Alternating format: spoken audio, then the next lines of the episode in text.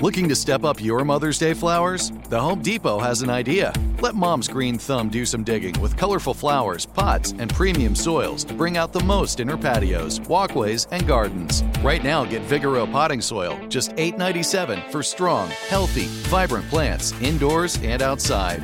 Shop our wide selection online and pick up your order in store and give mom the gift of a beautiful garden. Get Vigoro potting soil, just $8.97 at the Home Depot. How doers get more done. Welcome to Stuff You Should Know, a production of iHeartRadio.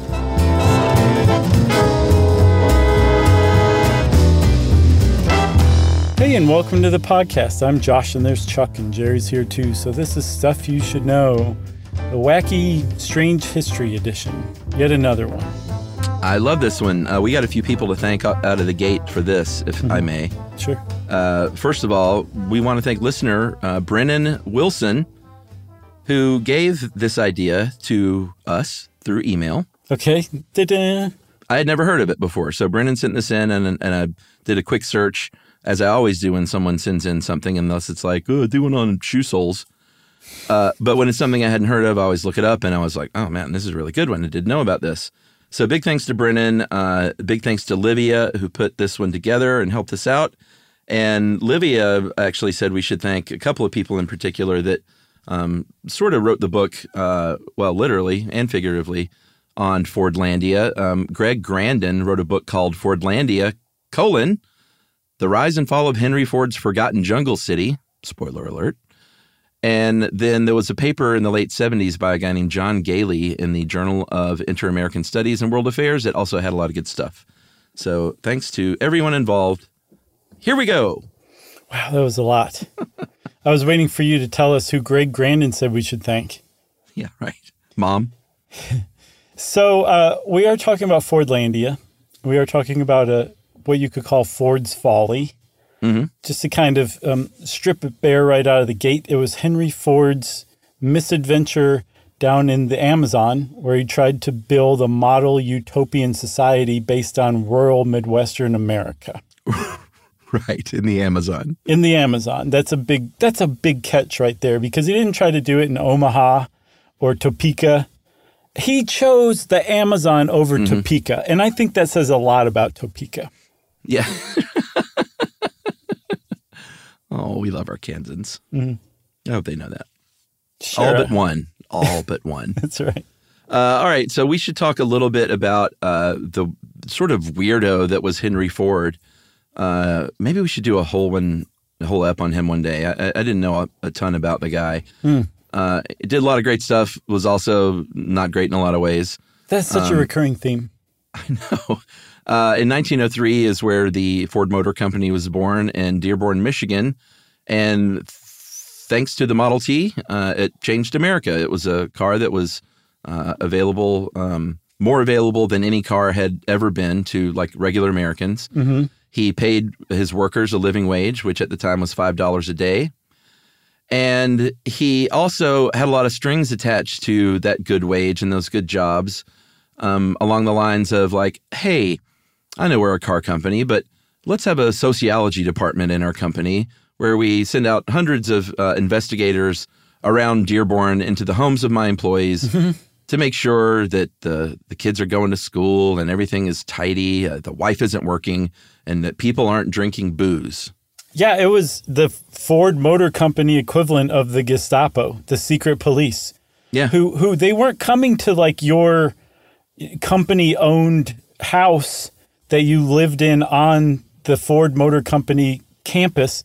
Right. This is your house in Michigan and these people felt totally fine coming by and checking on your family to make sure that you were living up to Henry Ford's personal standards of old-timey squeaky clean Americanness. Yeah, but at the same time, he would also, uh, like I said, pay them a good wage. He would um, give them great health care. He would uh, he would help citizenship um, along if he had uh, immigrants working for them. He would help them with their applications, help them get home loans. So it was one of those things where he was like, "I feel like I'm paying you well, and I'm doing a lot of good for you and your family, and that gives me the right, uh, as really just your Uber boss, to dictate how you should live your life as well." It's insane. It is. He had a he was a anti-Semite um, it's pretty well trod that Hitler um, was at least in part inspired by the writings, the anti-Semite, anti-Semitic writings of Henry Ford. Yeah. He was a huge fan of square dancing. Uh, You could call it an obsession, It's essentially. Uh, yeah. It's very, very weird. He's he met his wife at a square dance, and apparently he thought that that was the end all be all of of rural American life. That that was a perfect pastime, a perfect symbol. Everybody should be into square dancing. I mean, Nothing wrong with square dancing. I'm not knocking square dancing, just to be clear. oh, okay, good. I'm glad you said that because I was about to. He was also big time into soy. Like he apparently some of the early Model Ts, um, their knobs and stuff were made out of basically a proto soy plastic. He ate soy as much as he could. He seemed to um, have kind of followed in the footsteps of the Kellogg brothers a little bit. I get the Yeah, impression. for sure. He was that kind of old timey ve- vegetarian kook. Yeah, exactly. Um, but he also had some. His business acumen was just insane. Like he wasn't just a businessman; he was an industrialist. This guy was a titan of industry because he made the industry himself, essentially. And what he was responsible for, in part, was the assembly line. But also, might not have come up with the concept, but he really adopted something called vertical integration. Yeah, uh, that's the idea. Let's say let's say you're building cars and you're like, oh well, I want to make my own tires instead of buying them from Firestone. So I'm going to start making my tires. Um, and uh, well, I want my own rubber then to make these tires. Like, why pay somebody for rubber if uh, I'm going to be making all these tires for myself in these cars? And so that's what inspired the idea of Fordlandia is like, let's go where the rubber is and buy up land and start, you know, milking these rubber trees. You know, milk rubber trees probably. Um, milk- you tap them. Tap them. That's right. And tap these rubber trees, and then uh, basically what you're trying to do is control control the entire supply chain by owning it Yeah, from and- the from the bottom up. Right, which means like buying coal mines to um, to fuel the the vulcanization process of hardening rubber, buying up railroads to deliver the coal to the factories, like that, Yeah. like owning every aspect of what you need to produce your final product. That was what he was into, that vertical integration. And like you said, I mean, that is why he ended up in Brazil. Yeah. Do you know what kind of like titan of industry you have to be for someone to come in and say, I tell you what's killing us right now these shipping costs on the railroads. And he's like, well, let's buy the railroad then. Yeah. I mean, it makes sense, and most people might even think about it, but you can't actually do it. Yeah, exactly. So this idea, though, of um, building, and as you'll see, it was much more than let's go to the Amazon and buy some land and grow rubber. It was for him. It seems like even more so. Like let's go down there and build this utopian society Yeah. that I dream of, where people square dance Yeah. and no one drinks and curses and stuff like that. Uh, but this wasn't a brand new thing for him. In 1921, he tried to do a similar thing in northern Alabama, uh, uh, near Muscle Shoals, on a 75 mile stretch of uh, of land, where uh, there were some sort of abandoned facilities. There were two nitrate facilities from World War One, and there was a uh, the construction, well, partial construction of the Wilson Dam. And he said, you know what? Let's move there. Let's restart those projects and get people working and kind of found a new like society there, basically, where no one was living.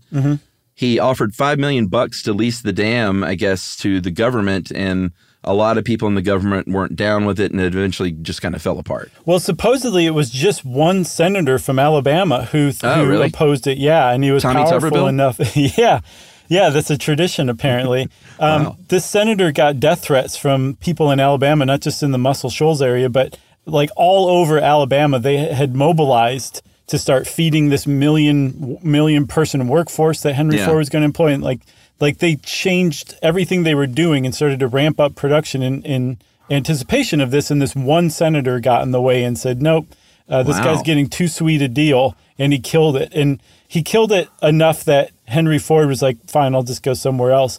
And the guy started getting death threats. Apparently, he made a visit to Muscle Shoals and had to have armed bodyguards with him because he was in that much in danger. That many people were that mad at him. Holy cow. All right. So we've covered Ford. He was a strange man. He was an anti Semite.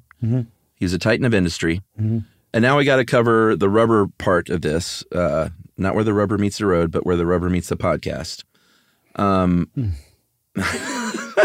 oh man, that was the saddest little grunty groan I've ever heard out of you. It was involuntary. I'm sorry. I know you couldn't even. I could tell you couldn't even help it. oh boy, like there's no way that you're gonna die before me, but if you happen to, Uh, I feel like I would just, and I know that you're not gonna have an open casket funeral either. But let's say you did. okay. I feel like I would go and lean over your body and just tell you how great it was working with you all those years, and you would make that same sound. Why are you say I'm not going to have an open casket funeral? Do you know something I don't? no, I thought you were gonna like either be shot out of a cannon or cremated and scattered or sky burialed or something. Oh no, that's all. That's so old. No, Okay. I, I don't back- know what I'm going to do yet, but I could have a, a open casket. I All can right. be cremated after everybody's like, "Hey, good Paid job. Josh. See you later. Good to meet right. you." I don't know who you are, but way to go. All right, I That's what I expect people to say at my I funeral. hope that happens one day. Uh, so the world is being industrialized in the uh, early 20th century. In the 19th century, rubber became a very big deal.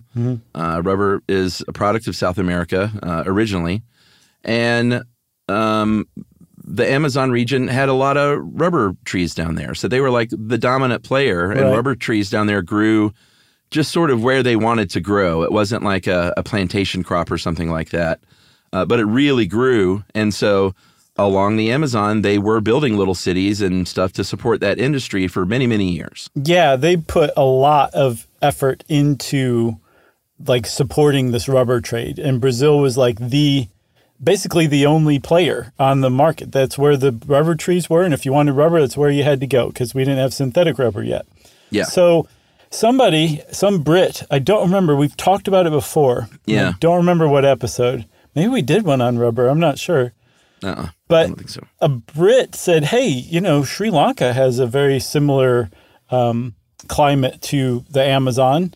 Maybe those rubber trees will grow there." And not only did the rubber trees grow there, the rubber trees had no natural um, pests or Enemies, sure, we'll just predators, parasites. yeah, all of those things. It had none of them, I should say.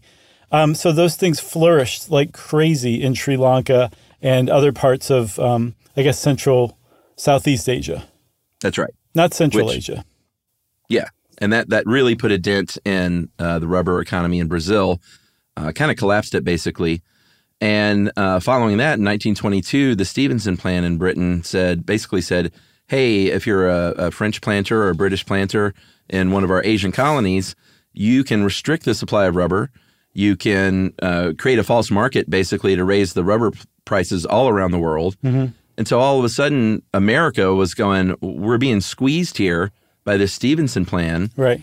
So at the time, Secretary of Commerce Herbert Hoover, Hobart Hoover, steps up and says, all right, we got to get some rubber going on our own now and develop our supply chain. So um, go do it. In 1924, he sent a, uh technical mission down to Brazil to look again, once again, in the Amazon and see if they can bring the Amazon back and make it a player again. And uh, that's what they tried to do. They, they were, it was basically um, like which companies would go there and which companies would go elsewhere. I think Goodyear ended up going uh, somewhere else. Firestone ended up going somewhere else. They went to Liberia. Uh, Goodyear went to uh, the Philippines and Sumatra. But Ford was still like, I want to make my own tires. I don't want to buy from those guys. So there's like, why don't we do it? Yeah, he also. So it, I get the impression after researching this that mm, uh, getting rubber to make his own tires was almost a pretext for him. That he that's what he needed to tell people. That's what he needed to spend Ford Motor Company money on. But what he really wanted to do was to basically tame the Amazon. Yeah. To, to uh, I'm making scare quotes all over the place here. Civilize the people of the Amazon Yeah. and basically turn them into rural Midwestern Americans with square dancing on their mind all the time, right? I know. So that's really what he wanted to do. He didn't even care if he made money. He didn't care if he lost tons of money. He wanted to make this this utopian society, and the Amazon was as great a place as any because it was such a challenge. And also, if he went to Sumatra or he went to the Philippines, like these, these it was a different place. Like there, Yeah. there were also other colonial powers there. The Amazon was right because everybody went somewhere else, and Yeah. Ford said, "I'm going there." Yeah, and they said we would like you to come here because Henry Ford was, like he said, he was a business magnate. He was a, a worldwide, uh, well-known name, basically a celebrity all around the world. And in Brazil, they were like, "Listen, we we need someone like Henry Ford here to kind of put us back on the map, rubber wise." And so they they basically said, "Hey, listen, we'll give you land if you come over here and and start your rubber business here." Uh, and that's what they did in 1927. They got the Ford Motor Com- uh, Company got a gift of two and a half million acres uh, alongside the uh, Tapajos River. And he said, "Here's the deal." Uh, made a deal with the government there. Um, after 12 years, like a, give, give yourself a dozen years to get going, and then you can start paying Brazil seven percent, and then two percent to the local governments. I don't know why they capped it at nine percent. You know that was ten, and Ford talked them down like a percentage point or something. Yeah, probably. Uh, they got some kickbacks, about 125 grand in kickbacks to make it happen between people who sort of negotiated the deal, which really made Ford mad because, as a you know, a guy who loves square dancing doesn't like kickbacks. You know what I'm saying? No, and 125 grand in kickbacks in 1927 is 2.17 million dollars today. A lot of money. Yeah. 1.709 million pounds and 1.971 million euros. Yeah. Which he might have thought that's very thorough. Well, you called me out for not having the euro conversion before, so I made sure I was prepared today. Yeah, he might have been a little rankled because he might have thought he could have paid less for two and a half million acres there. I, I don't know. I think it was Probably the not, moral but- part of it. Yeah, you're probably You hit it on the head. He was a square dancer. That's right. So, uh, but that was just par for the course, apparently. I, I think it's changed dramatically since then.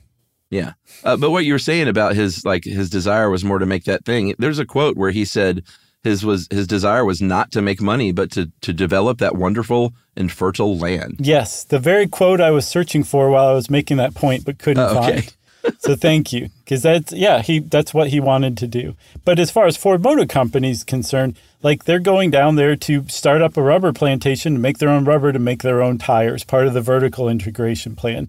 And so um, there were there were not not everybody was on board with this. Yeah. Because anybody who knew anything about the rubber market said, hey, that Stevenson plan that the Brits enacted in 1922, they shot themselves in the foot. They, Yeah. they kept from exporting rubber to try to artificially influence prices, but the Dutch didn't go along with it and they undercut the Brits, and now the Dutch control most of the American market and they're selling at perfectly reasonable prices. We don't actually need to set up our own rubber Yeah. plantations. And they said, Ford said, no, we're going down to the Amazon. And he made it happen. He did. Uh, August 1928, he started shipping stuff down to Brazil. Uh, the problem initially, and boy, there were a lot of problems, but let's call this problem number one. Okay. Uh, they chose a site uh, high up in elevation because they didn't want to be involved in flooding, which sort of makes sense. Sure. But it was so far inland that these steamer ships pulling these barges, taking all these supplies to literally build a city, essentially, they, they couldn't get down these these shallow rivers. So uh, it took forever. It took like over like well, not over a year, but you know, nine to ten months for the supplies to finally get there. So the timeline from the beginning was just super slow. Yes. Uh, they finally did get there in, in early 1929, and the, the steamer captain who um, well was the captain of the steamer ship that pulled the barge of supplies down there initially was a Danish man named Einard Oxholm. And he is a really great example of Ford and Ford Motor Company's idea that if you are competent at one thing, Yeah. you can be competent at anything. I saw it described as a basically a corporate wide arrogant optimism Mm, interesting. that you could just get in there and get things done. If you were a smart Yeah. person and you applied scientific principles, you could do anything. So he appointed Einard Oxholm as the manager of this plantation and settlement. This is The the, ship captain. Yeah, the steamship captain is now running the entire show down there now. Yeah, he had no experience at all in anything like this. But like you said, Ford thought he's a good guy. I like the cut of his jib. Have you seen him? Have you seen him square dance? right, exactly. Let's get this guy some cloggy shoes, or what? I don't even know what those are called. We we got to do one on square dancing. Well, yeah, they're called clogs, I think. Okay, they're gonna be so mad at us. Who the square dancers? Yeah, I don't know, man. Uh, Maybe we'll find out it's actually super interesting and cool. No, no, no. We'll do a podcast on it, but I'm just saying we're going to get emails. But the angriest email you're going to get from a square dancer is maybe "How dare you?" right? and that's where it's capped. Yeah. Yeah. In all caps. Uh, so Oxholm hired a bunch of locals. Obviously, they cleared out the jungle. They started setting up their buildings. Uh, the initial name of the community was Boa Vista. Uh, as you can tell by the name of the title, it was eventually renamed Fordlandia. Uh, this would be a great movie. I don't know why this hasn't been a movie yet. It's surprising. I'd say that a lot, but I think in this case it would pretty, be pretty good. It'd be in like the the um the spirit of uh, Road to Wellville. Yeah, yeah, totally. Okay. Um, so they're down there working these locals uh, literally to death at times. Uh, disease was killing a lot of them. Um, a lot of these, uh, and as we'll see, there a lot of these uh, workers would revolt. Uh, given the working conditions for numerous reasons that we'll we'll hit on, uh, but there were there were a number of riots over the the period of time that they tried to get Fordlandia up and off the ground, and you know things were going very slow. So Ford was like, you know what, we're tearing down this forest. Why don't we at least sell this wood and we can make a little scratch? Uh, but no one wanted it, so there was no market for the wood. So that was another thing that kind of went down the tubes. What else? Oh, th- everything else basically. Um, they they, I don't understand why, if you believe in applying scientific principles and all that to get uh, something done, they didn't hire an uh, agronomist. Yeah, Agronomist. Agronomist, maybe. I don't know. I think I finally hit upon. it. They didn't hire anybody who had any experience with plants. They hired Ford Motor Company executives who had been working in Dearborn, Michigan, to go down and make this thing happen. Like again, arrogant optimism that they these guys could do this, even though they knew nothing about plants and rubber plants, and that would just immediately start to come back and bite them. Yeah. Uh, they did things like, oh, I don't know, uh, plant trees at the wrong time, plant trees in the wrong places. Um, nothing they did seemed to work uh, as far as the, the botany angle goes and the biology angle goes. Uh, the trees, like I said earlier, the rubber trees are naturally grow through the Amazon. But he was like, he wanted to set up like the plantation style thing where he just had these huge plots of rubber trees as a monoculture, which they successfully did in Asia where they didn't have those enemies. Right. Like you were talking about, those pests. So it flourished there. But in South America, uh, as Livia puts it, it was like an all you can eat buffet for these pests. That was bad enough. Then at one point they said, "Oh, here's what we'll do. Well, let's introduce these ants, these salva ants, because they eat the caterpillars that are killing our rubber trees." So they introduce all these ants, and the ants were like, "You know what tastes better than caterpillar? Rubber trees." So they literally introduced a new pest on top of all that. Exactly. They they just like wave it like the caterpillar as they walk past while they were both eating the rubber tree. And they said, "You know what tastes better than rubber trees? Clogging shoes." You know what tastes better than clogging shoes?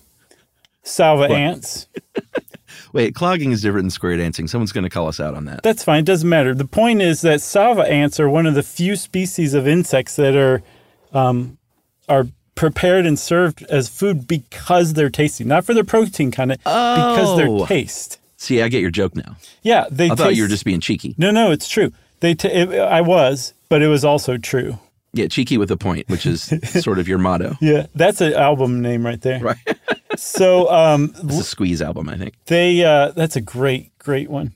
Um, the uh, oh yeah, salva ants tasting. Mm-hmm. They taste like um, ginger, lemongrass, and cardamom, and you can Mm. Serve them on raw pineapple, and they taste amazing. Apparently, it really pops. I'm have to try one of those. I don't know if the any of the executives or workers in Fordlandia knew this. I'm guessing the Right. workers probably did, and I wonder how many ants were eaten Right. just because they were so tasty. But Not either enough. way, it didn't work to get rid of the caterpillars, and that's just one of just so many examples of them just trying something that seems like it would work, but uh, only ending up demonstrating their complete and total ignorance of this. Yeah, exactly. So things are going well. Uh, in September of 29, uh, Ford sent down a troubleshooter to get a report and like, what's going on down there, really? And he came back and said, there's a quote, complete lack of organization. Uh, the minister of agriculture in Brazil thinks Henry Ford is crazy. And a quote, at present, it's like dropping money into a sewer. The end. So things are not going well, Chuck. Um, do you want to take a break and come back and talk about how things continue to not go well? Yeah. Okay.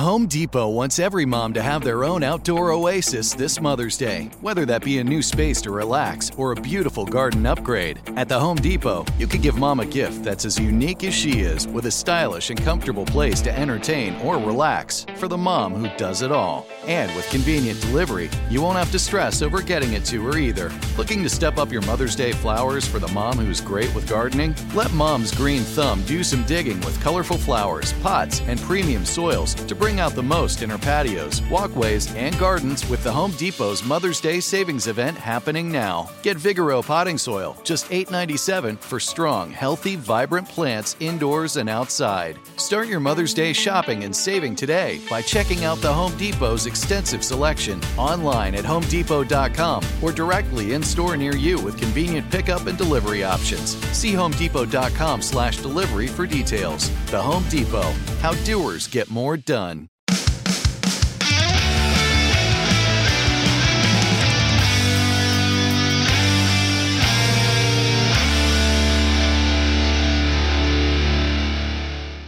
So um, things are not going very well for the Ford Motor Company down in Brazil. But just like with his workers in Michigan, Ford did fulfill his promises to the workers in the Amazon in Brazil um, that he would take care of them in exchange for them trying to act like rural Midwesterners, pretend to like square dancing. so they built hospitals. They built a really great cutting edge hospital right there in the middle of the Amazon. They erected a water tower, which was the highest structure, the tallest structure in the Amazon for quite a while. Um, they installed swimming pools and golf courses. Um, there were generators that produce electricity. There were sawmills. Like they created the city, and they also in, like added prefab houses for the workers to live in. The thing is, is like all this stuff was delivered to them, was given to the to the workers in exchange for their labor, but also they were paid something like thirty five cents a day, um, Yeah. which is better than the slave labor they were uh, engaged in before. Um, but the thing is, is, I think the Ford Motor executives were just expected the the Brazilians to say, "Oh, thank you for for giving us running water. Even we'll do anything you want."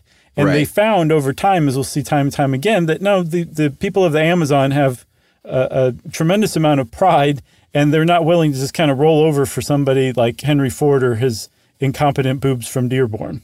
Yeah, but it was also it's also we should point out that it wasn't it was segregated still. Right. Um, like the Via Americana, which was the the neighborhood with the swimming pool and the golf course and the tennis courts and all that stuff.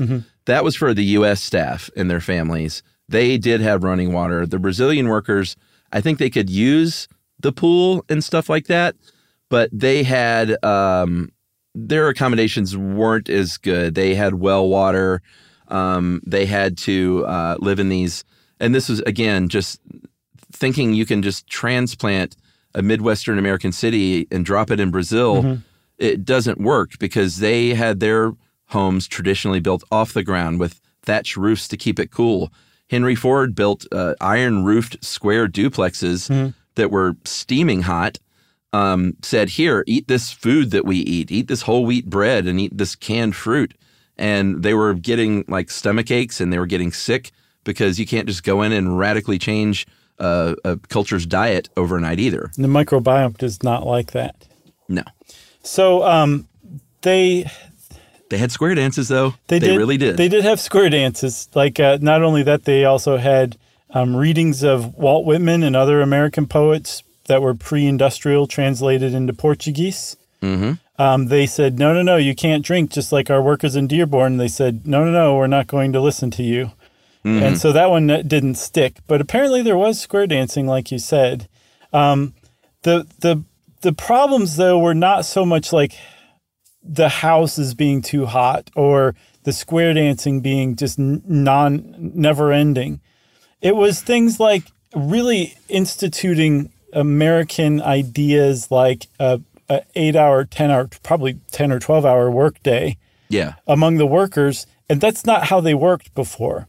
Um, they they would take time off during the hottest part of the day. Traditionally, um, when it was the rainy season, they would work less. When it was drier season, they would work more. This is not what Ford expected them to do. So there were cultural clashes like right out of the gate. And Yeah. rather than even ask what the what the problem was with the the Brazilians, the people of the Amazon, the Ford Motor executives just expected them to fall into line and to acquiesce and just do what Ford was telling them to do. Yeah, and then just little things like the uh, many of the Brazilians would sleep in hammocks um, every night, and all of a sudden they were in beds, which isn't the same. Uh, you would think, oh, you get a bed instead of a hammock, but if you're if you're not used to it, that's like throwing us in a hammock. Although some people sleep great in hammocks, I don't sleep good in a hammock. Uh, but they, I think there was an interview in 1994 in the South Florida Sun Sentinel with a doctor from that hospital, Dr. Emmerich. Oh boy, I'm so glad Uh, you tried it. I'm going to say uh, Z- Zalagi. Okay. Jeez.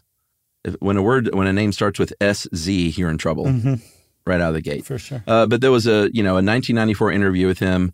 He ran the hospital for like three years and he was like, listen, we would put them in these hospital beds. They're used to hammocks. And we would come back and they had like cut the mattresses open and dug holes in the center so they could have that sort of hammocky curve in their beds Yeah.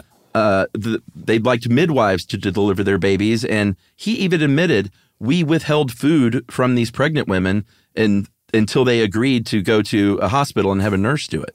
Right. So so in Ford's mind, like we're giving you guys cutting edge hospital equipment and, and medical care, but you have to accept it exactly the way that we're presenting it.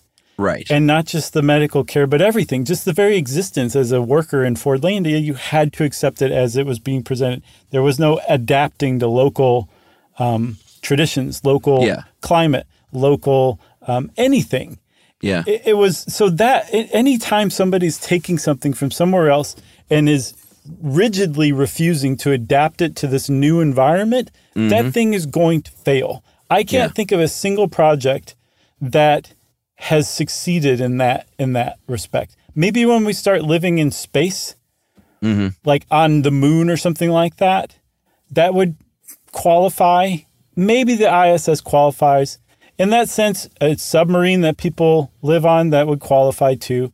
right. There's all sorts of ones that actually qualify. But in Let's this say case, on land, on, on planet Earth. okay, in this case, it did not work because they were too rigid and they would not adapt to local conditions. Yeah, it was a it was uh, it was a man crazed with an idea, and that's never that never leads to success. It seems like Right. because they're usually, like you said, rigid and uh, non-conforming, and that's just no way to run an operation. Right, exactly. Uh, so speaking of not running an operation, uh, Oxholm left uh, in 1930. He was the original ship captain and then manager of the whole thing. Uh, he told the Detroit News it was the hardest proposition I ever tackled in my life. Uh, a couple of other guys cycled through pretty quickly in that position, and uh, things started getting more and more heated. And these sort of, uh, you know, I talked about the riots that broke out. They became more frequent and more serious. Yeah, one of the problems was these the executives didn't even speak Portuguese. They would just sit there and like boss around the the the um, Brazilian workers in English Yeah, and expect them to do what they were saying and expect them to understand what they were saying. Um, one of the things that really that's there's a couple of chapters of Fordlandia, and the thing that ended the first chapter was um, strangely a transition from table um, table service Yeah. cafeteria um, seating, right, where you would just sit at a table and somebody would come over and bring you food, to a cafeteria line type of um, Right. food service, right? And like go stand in the hot sun for your food. Exactly. And they did not like that. They ended up getting very hot and getting very angry and very hungry. Hangry, you could even say. Hot and hangry in the Amazon is not a good combination. Right. So tensions were already high among the workers just from having to to to do this now. Um, and apparently, a, uh, a a man named Manuel Ca- Caetano de Jesus, who was a brick mason at Fordlandia, uh, said something to Kaj Ostenfeld, who is the Ford supervisor at Fordlandia, about the new cafeteria plan. And Ostenfeld just basically laughed in De Jesus's face Right. And not only did that upset De Jesus, it upset it upsetted his coworkers who were around too. And in very short order, they started rioting. Yeah, they were like, guess what? We have machetes. Uh, they wrecked the cafeteria. They wrecked the generators. They wrecked a lot of the equipment and the buildings, the residential buildings. Mm-hmm. And this is the best part. And I love that Livia dug this out. They it's sort of like a an office space with that copier. They put a real hurting on those time clocks Yeah.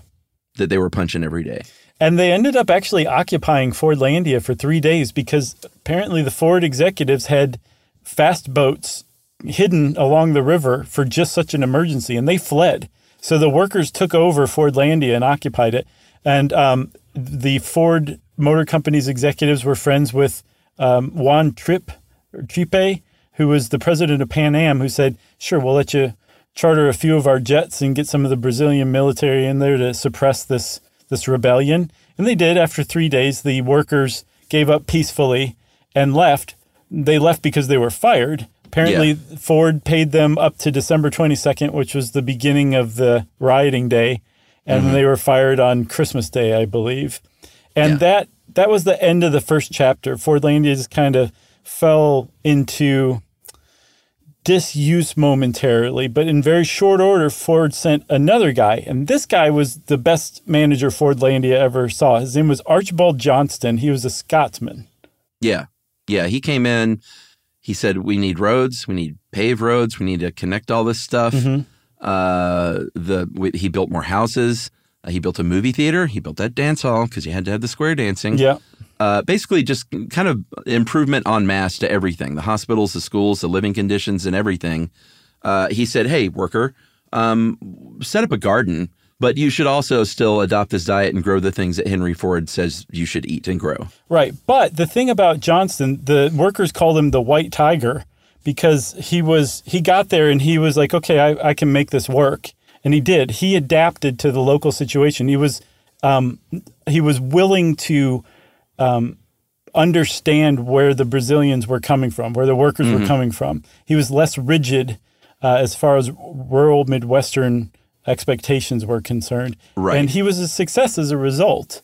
Um, and I think he showed up in 1931, I believe, is when he took over, and he was there for several years.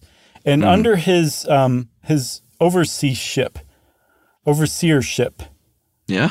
his oversight, His watch. uh, finally, finally, Ford hires a plant person. Not even a, pl- uh, not even like a botanist. It was a plant pathologist who is good with figuring out what things that are plaguing plants, but they're not necessarily good at, at getting plantations going. But they hired at least somebody who knew what they were talking about with plants, named James Weir.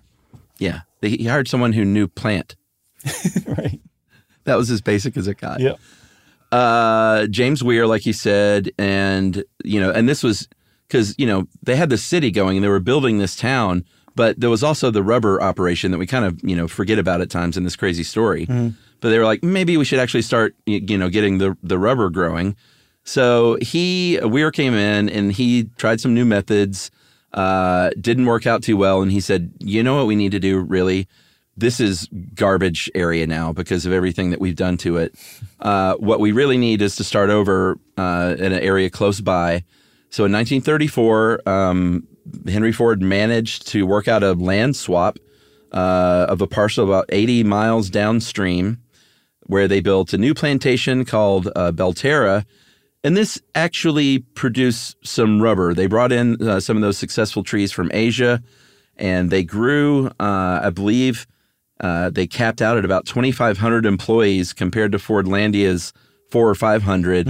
So things were going better, but they still, I, think at their max in 1942, they produced 750 tons of latex, which sounds like a lot, but apparently that was just like a drop in the bucket Right. of what Ford needed for their tires. So even though it was more successful, it still didn't satisfy what they wanted or what they needed from the beginning. And to kind of add insult to injury to all the people who, you know, donated blood, sweat, and tears, and sometimes their lives to, to getting Ford's rubber produced, Ford gave up on the idea of making his own tires. The same year they started um, getting rubber from the rubber trees down in Brazil.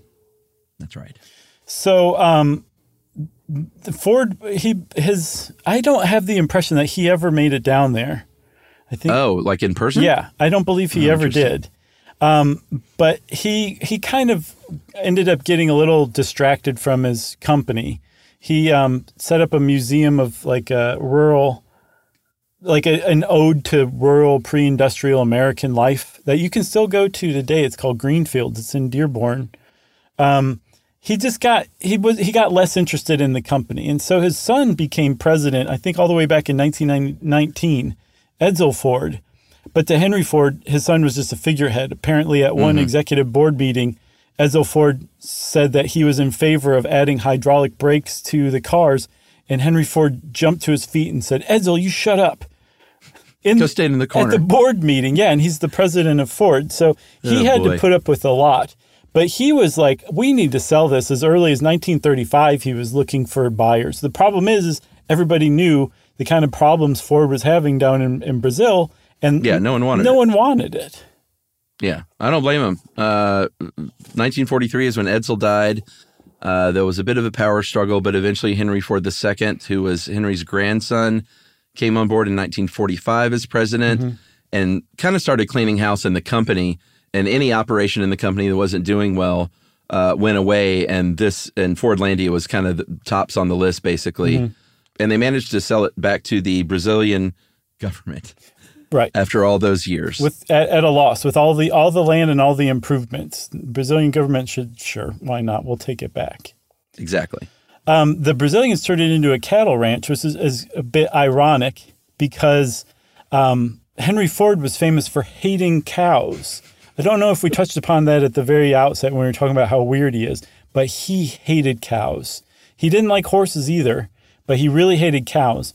And that makes Edsel Ford's death even more ironic, too, because Edsel Ford got ulcers and his father insisted that he drink some unpasteurized milk from one of Henry mm. Ford's farms, and the bugs in the milk killed Edsel in 1943. Wow. Yeah, his own father insi- bossing him around, making him drink unpasteurized milk from a cow that he didn't even like, killed his son. That's how Edsel went. But he hated cows before that, right? Yes, he he grew up on a farm. So as much as he idealized rural life, he couldn't stand farm animals. You know what I love? Square dancing. Exactly. You know what I hate? Cows. Yeah. They ate the hay that he used to square dance on, so he didn't like them. I'm looking at a picture of Henry Ford now, and I'm trying to think of who would play him. Today. Sam Rockwell. Sam Rockwell Oh. would play everybody. Hey, that that wouldn't be too bad. You'd have to age him up a little bit, but that that's not a bad idea actually. You know what movie I keep going back to that I just I can watch it almost any time I, I get the the notion. Um, I am the pretty thing that lives in the house. That Osgood Perkins movie. I didn't see that. I've definitely told you about it multiple times. But you need to put it toward the top of your list. Well, well, you told me about the Devil's uh his other movie. What was it about the girls in the? Oh, the Blackcoat's daughter. yeah, Blackcoat's You daughter. You still haven't seen that either? No, no, no. I saw it and I didn't like it, and you were mad at me because of that for like a year. You, you, you. Well, I, I, well, the good thing about me is I forget very quickly Right. too, so I'm not mad at you anymore. No, this is this is much much different than the Blackcoat's daughter. Much different. oh, we'll have to check that out. Yeah, it's it's a it's a cozy, cozy, haunted house story. Is Sam Rockwell in it? No, I was just thinking about that movie, Gary Oldman could play him too. He he does that uh, aged up thing. Chameleon thing pretty well. What about Harrison Ford? They have to age him down. Ugh. Love Harrison Ford. Don't like de aging. I thought they did a Uh, good job from the trailers. Did you see Oppenheimer yet? No, I haven't yet. Gary Oldman pops up in that. Yeah, I heard a lot of people do. Have you seen Barbie? Going tonight. It's great. Capital G Do great. not tell me anything else about it, but I heard it already hit a billion dollars. Well, it's capital G great, and it's about uh, Barbie. Okay, don't tell me anything else though, please. You know who plays Barbie? Shh. Yes. You know what I mean? You know, right? yeah, of course. Why are you telling me more stuff about Barbie though when I've very clearly asked you not to? I just wondered if like saying things like it's about Barbie was too much. Y- yes, it is. That's what I'm saying. Okay. I like to go in totally fresh. Like Well, George oddly- Costanza. It's called Barbie, but it's about Henry Ford. awesome. And, And you know who plays Henry Ford? who's Sam Rockwell? Mar- Margot Robbie. Oh, very nice. It's quite a transformation. Yeah, that was all very unexpected.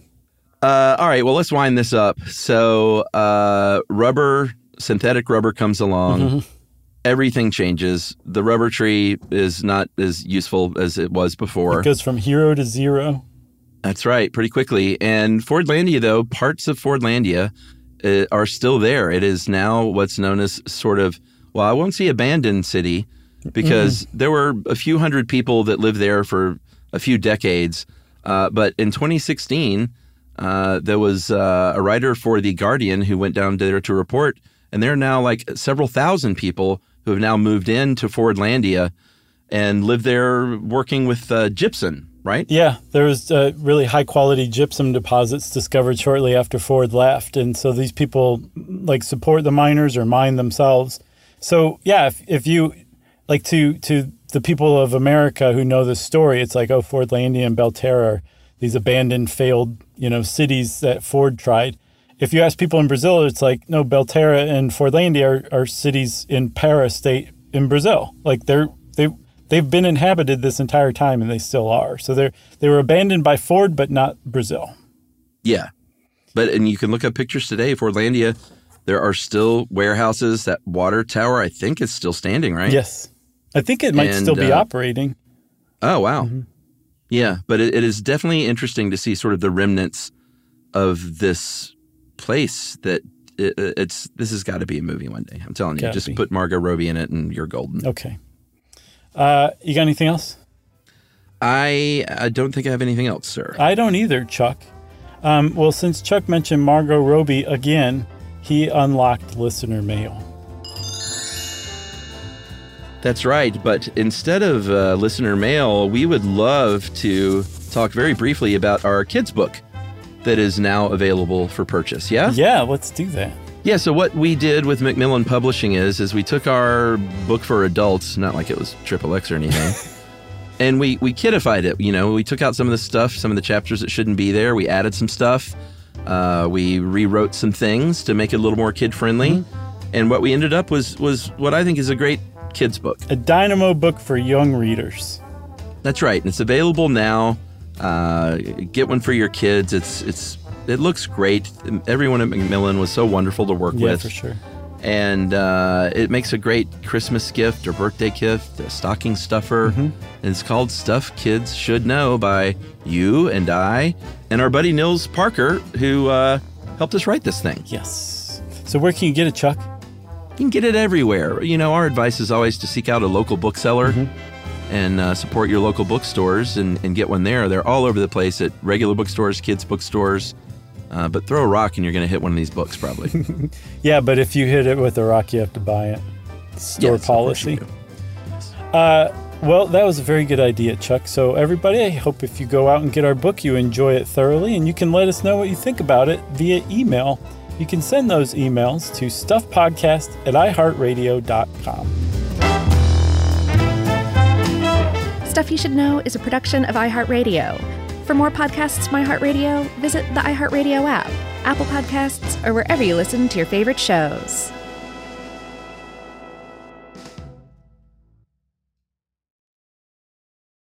Looking to step up your Mother's Day flowers? The Home Depot has an idea. Let mom's green thumb do some digging with colorful flowers, pots, and premium soils to bring out the most in her patios, walkways, and gardens. Right now, get Vigoro potting soil, just $8.97 for strong, healthy, vibrant plants indoors and outside.